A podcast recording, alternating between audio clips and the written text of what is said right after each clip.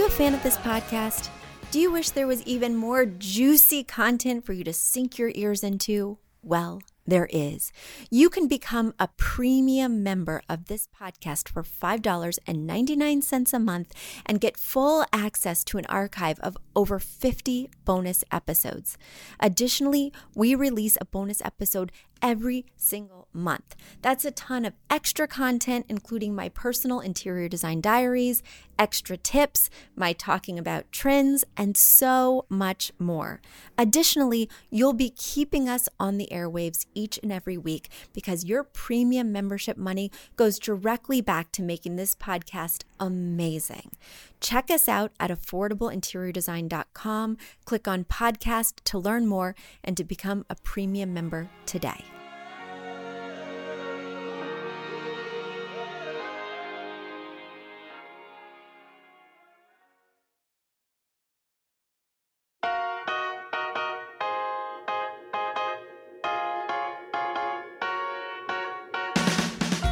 You don't need a high end designer or a lot of money to get a luxe look. Be your own interior designer with big design, small budget. Here's your host, Betsy Helmuth. Even though it's the last thing I put in a room, even though it's the last thing I consider for a room in terms of its layout, that doesn't mean that art is unimportant. In fact, I think it's one of the most important things in the room. So you're going to need to become an art expert. Thankfully, I'm here to guide you. Welcome. Today, you'll become an art expert.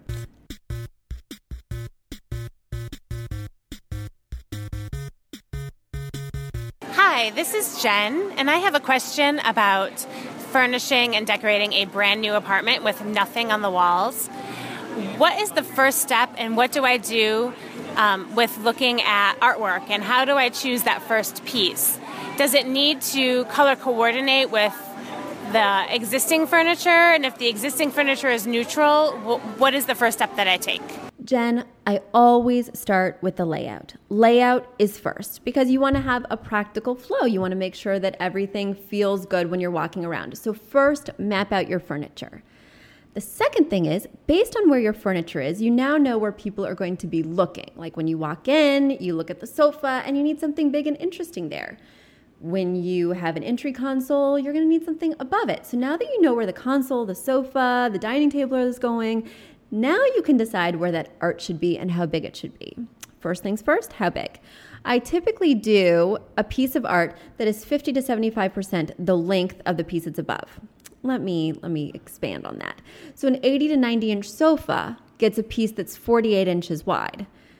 This is TMI, but what's the converse of 48? 36 by 48 is what you're going to find. Now, if you have really high ceilings, go for 48 by 48. Those are standard sizes of canvases, frames, mirrors, so it'll be easy to find. So 80 to 90 inch sofa, 36 by 48 horizontal piece of art. In other words, 50 to 75% of the length of the piece it's above should be the width of the artwork. That means if your console is 36 inches wide, I go for 24 inches wide for the artwork. That means if your bed is a queen, you're gonna go for 24 by 36 horizontal. Unless you have high ceilings, you could do 36 by 36 square. So you'll do the math, you'll do the 50 to 75%, and you'll work out your own figures, and you'll see that everything works out beautifully if you do 50 to 75%. The next thing that you want to think about is your color palette because a lot of us, you know, it sounds like you don't have amazing art, me neither. I have art I like, but it is certainly not amazing. I'm working on it. I'm working on my collection. I feel like once you're past the age of 30, you could start working on your collection. What do you think about that? Uh, yeah, okay. I'm slowly getting there. Um, but a lot of us don't have art. And so, one thing that I like to keep in mind is that every room could use one mirror. And a mirror is a wall hanging that has a lot of visual interest depending on what it's reflecting. So make sure that it's reflecting something interesting, like your dining table or your window that looks out over a beautiful seascape. I don't know. You have a beach house, right, Jen? Um, but make sure it's not reflecting something bad like your kids' toys, like your kitchen, because then it's bad art. But I like to use one mirror in every room because it takes up the walls and it's an affordable piece that's pre framed. I don't have to frame it because framing can be so expensive, more expensive than the piece of art you're looking at. Let me see what I have on my list here. Oh, yes, of course. So if you don't have amazing art like I don't, I am blowing up some personal pictures. And I love to use picturewallcompany.com. Picturewallcompany.com has these templates so you can create an amazing picture wall in minutes and you don't have to be creative or intuitive. You can just pop up the template. They have diagonals, they have rectangulars, they have verticals. And I just last night went to Shutterfly, printed out some pictures that I like, and I'm just gonna pop them in those pre existing mats, pop it up. So that's another way to get personal art on the walls without scouring galleries and waiting for that collection to begin.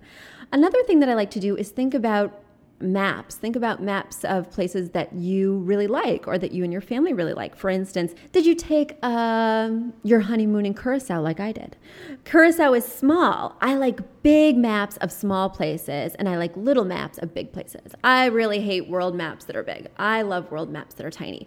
I really hate maps of Curacao that are tiny. I love big maps of Curacao. It's just more interesting, more unexpected, and it can really feel personal without feeling like you're exposing your photo album. The next thing that I like to do is I like to use a stopgap. So I'm searching, I'm on the hunt for art that's meaningful, that doesn't break the bank. But until I find that, I need to have something on my walls. So I do like to go to Etsy because I can make these little custom commissions. For instance, the piece behind me with the airplanes, I had her do the airplanes in colors that resonated with my logo. This is my office. And so it's personal for $45 or less. I went on Etsy and found some photographs that resonated with me. They're just stopgaps until I find that amazing piece that's moving me, that's going to be with me forever. Wish me luck. Uh, let's see what else I put on here. You know, I've talked about this before, but I do love pages from books. I don't just love pictures from kids' books, which is what I talked about before. I love pages from any book. My personal favorite's Hemingway, and I love it next to a small chair or in a nook where you can be close. So I would not put pages of a book on a big wall up high because they don't resonate. I can't tell what it is or what it's doing. But when it's on eye level, very close to me, by a reading chair or in a hallway, I can really appreciate the details and be like, hmm, what page was that? Why did she pick that page? That's cool. And I really do rip it out of the book rather than making a photocopy if it's black and white. If it's color, like a kid's book, then I will just make a color copy. Not every wall needs art. So my clients are always like, Betsy, Betsy, what am I going to do with this wall? And I say, nothing. That is where your good cheese circulates, people. So think about where you want people to focus above a console, above a bed, above a sofa. And then that wall that's next to the sofa, don't put anything because you don't want to steal the thunder from the showstopper. The piece above the fireplace needs all the glory. So maybe the little wall next to the fireplace doesn't get anything. Let's keep it focused, keep it minimal, and keep it personal. And uh, hopefully that helped. And now it's time for a quick commercial break. Do you love this podcast? Do you wish you could learn even more? Well, we have an online class bundle. Our online class bundle is comprised of three online classes beautifying your home for less, styling your home, and the fundamentals of feng shui.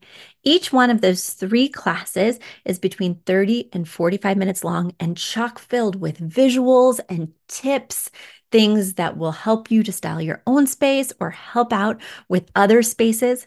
Additionally, with the pack of three classes, you get an autographed copy of my book, Affordable Interior Design. You get all of that for only $99. Once again, that's the three online classes as well as the book for only $99. You just go to affordableinteriordesign.com slash classes. Once again, affordableinteriordesign.com slash classes to buy your bundle today. And if one of those classes sounded intriguing, but maybe you already have my book or some of the other topics are not of interest, you can buy the classes individually at that site as well. Each class is $40. So head over to affordableinteriordesign.com slash classes to get your bundle or your online class today. Hi, my name is Joe, and I'm just wondering how to frame oddly shaped art inexpensively. Joe, framing, framing, framing, framing. It's a tough one because it's very expensive. Like I just said two seconds ago, oftentimes it's more expensive than the piece that you bought. Now you've got something unusual. You've piqued my interest. What is it? Let me know. I'm only going to assume it's something flat. So let's just say it's an unusual Ooh, I had an idea. What if it's an unusual Valentine, like one of those old timey Valentines, and it's like that, and you want to frame it in a really unique way? Here's what I do. I buy a standard frame from IKEA, from West Elm, from Pottery Barn. I do prefer the ones from West Elm and Pottery Barn only because the IKEA ones, they're made of this press board that tends to flake if you take the mat and glass out too much. So I take that to a framer with my beautiful Valentine and I have them make a custom mat. It could be a really cool, funky custom mat, which of course will cost extra, or it could just be a basic custom mat, which makes the little moment smaller around my little Valentine, making it more important than if there was a big window like might be currently in the frame. So that's a fun way to make it special and unique, make it look custom framed without buying the glass and the wood, which is the most expensive part. You could even get like a double frame. So if that was still the Valentine, I'm like on this kick, it's not even February. If it was still the Valentine, I would do like maybe a little interior mat that's like lavender that would really correspond with the little old timey flowers that are on the front. I don't know. Just thinking. Just thinking. Now, if you have something that's big, because you're talking about unusual, like let's say you want to frame baby's first pacifier.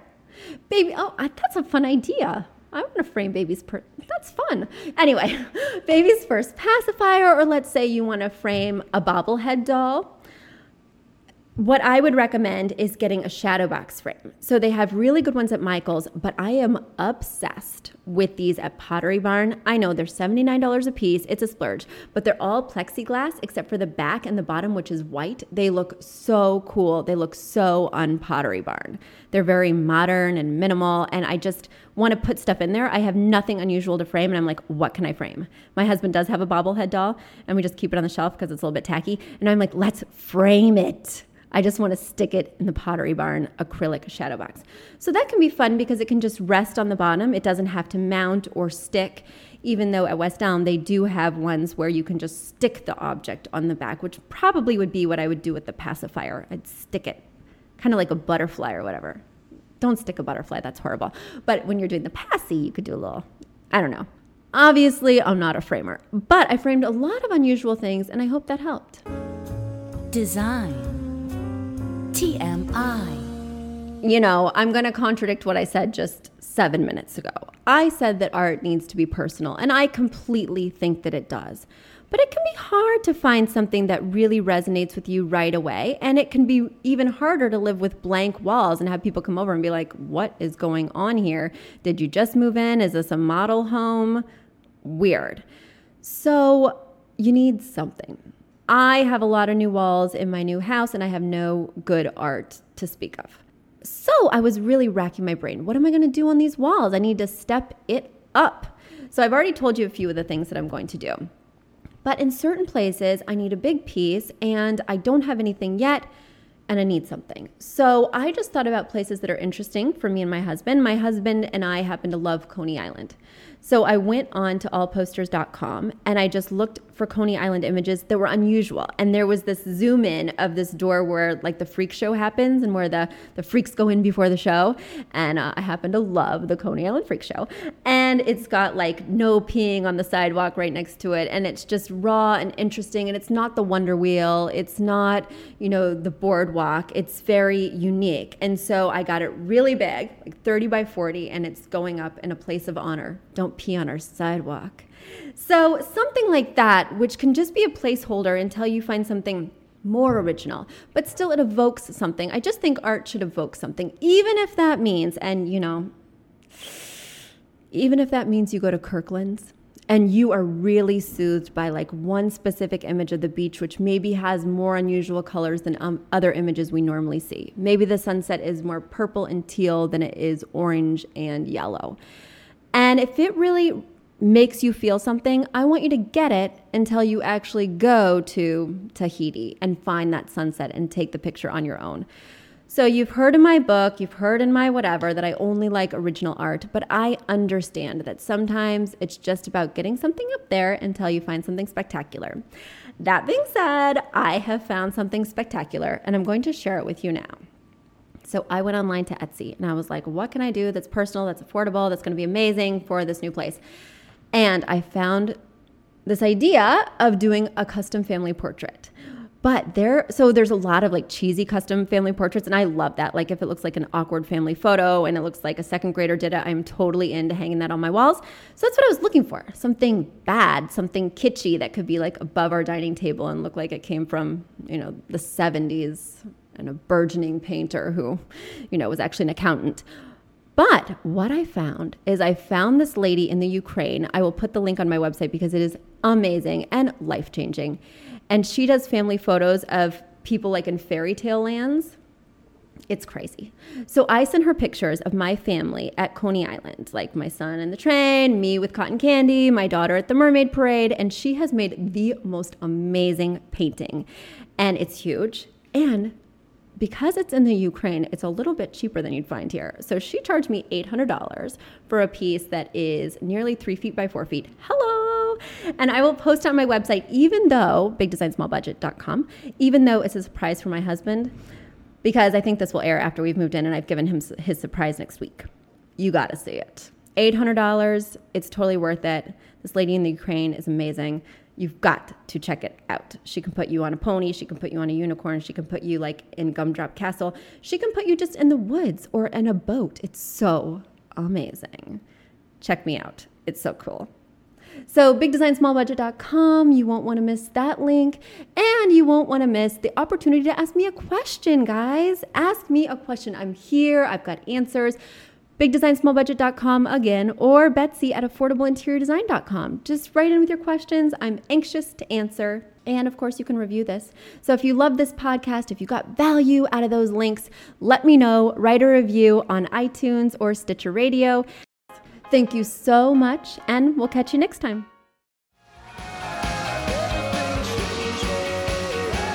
You've asked for it, and we have answered the call. For years, you've been saying, Betsy, you're talking about all these great design concepts, but we can't visualize them. You're describing the picture that the listener sent in of their problem, and we wish we could see that picture too.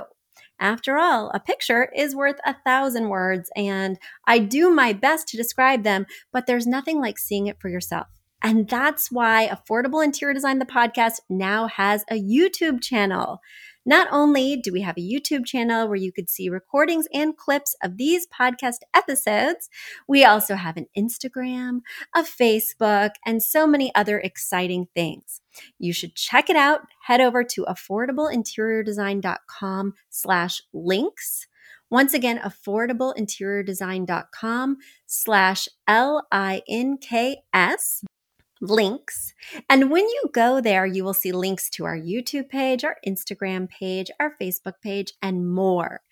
Please check it out, follow, and subscribe so you can see everything I'm talking about.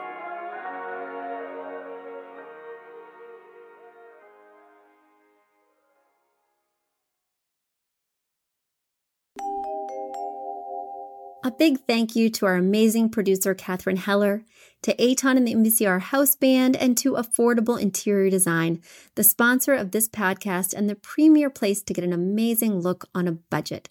Check out affordableinteriordesign.com. If you guys love the show, the very best way to support us is by spreading the word. Tell your friends or write us an awesome review on iTunes. So until next week, guys, thanks so much for joining us, and I'll talk to you soon. Bye.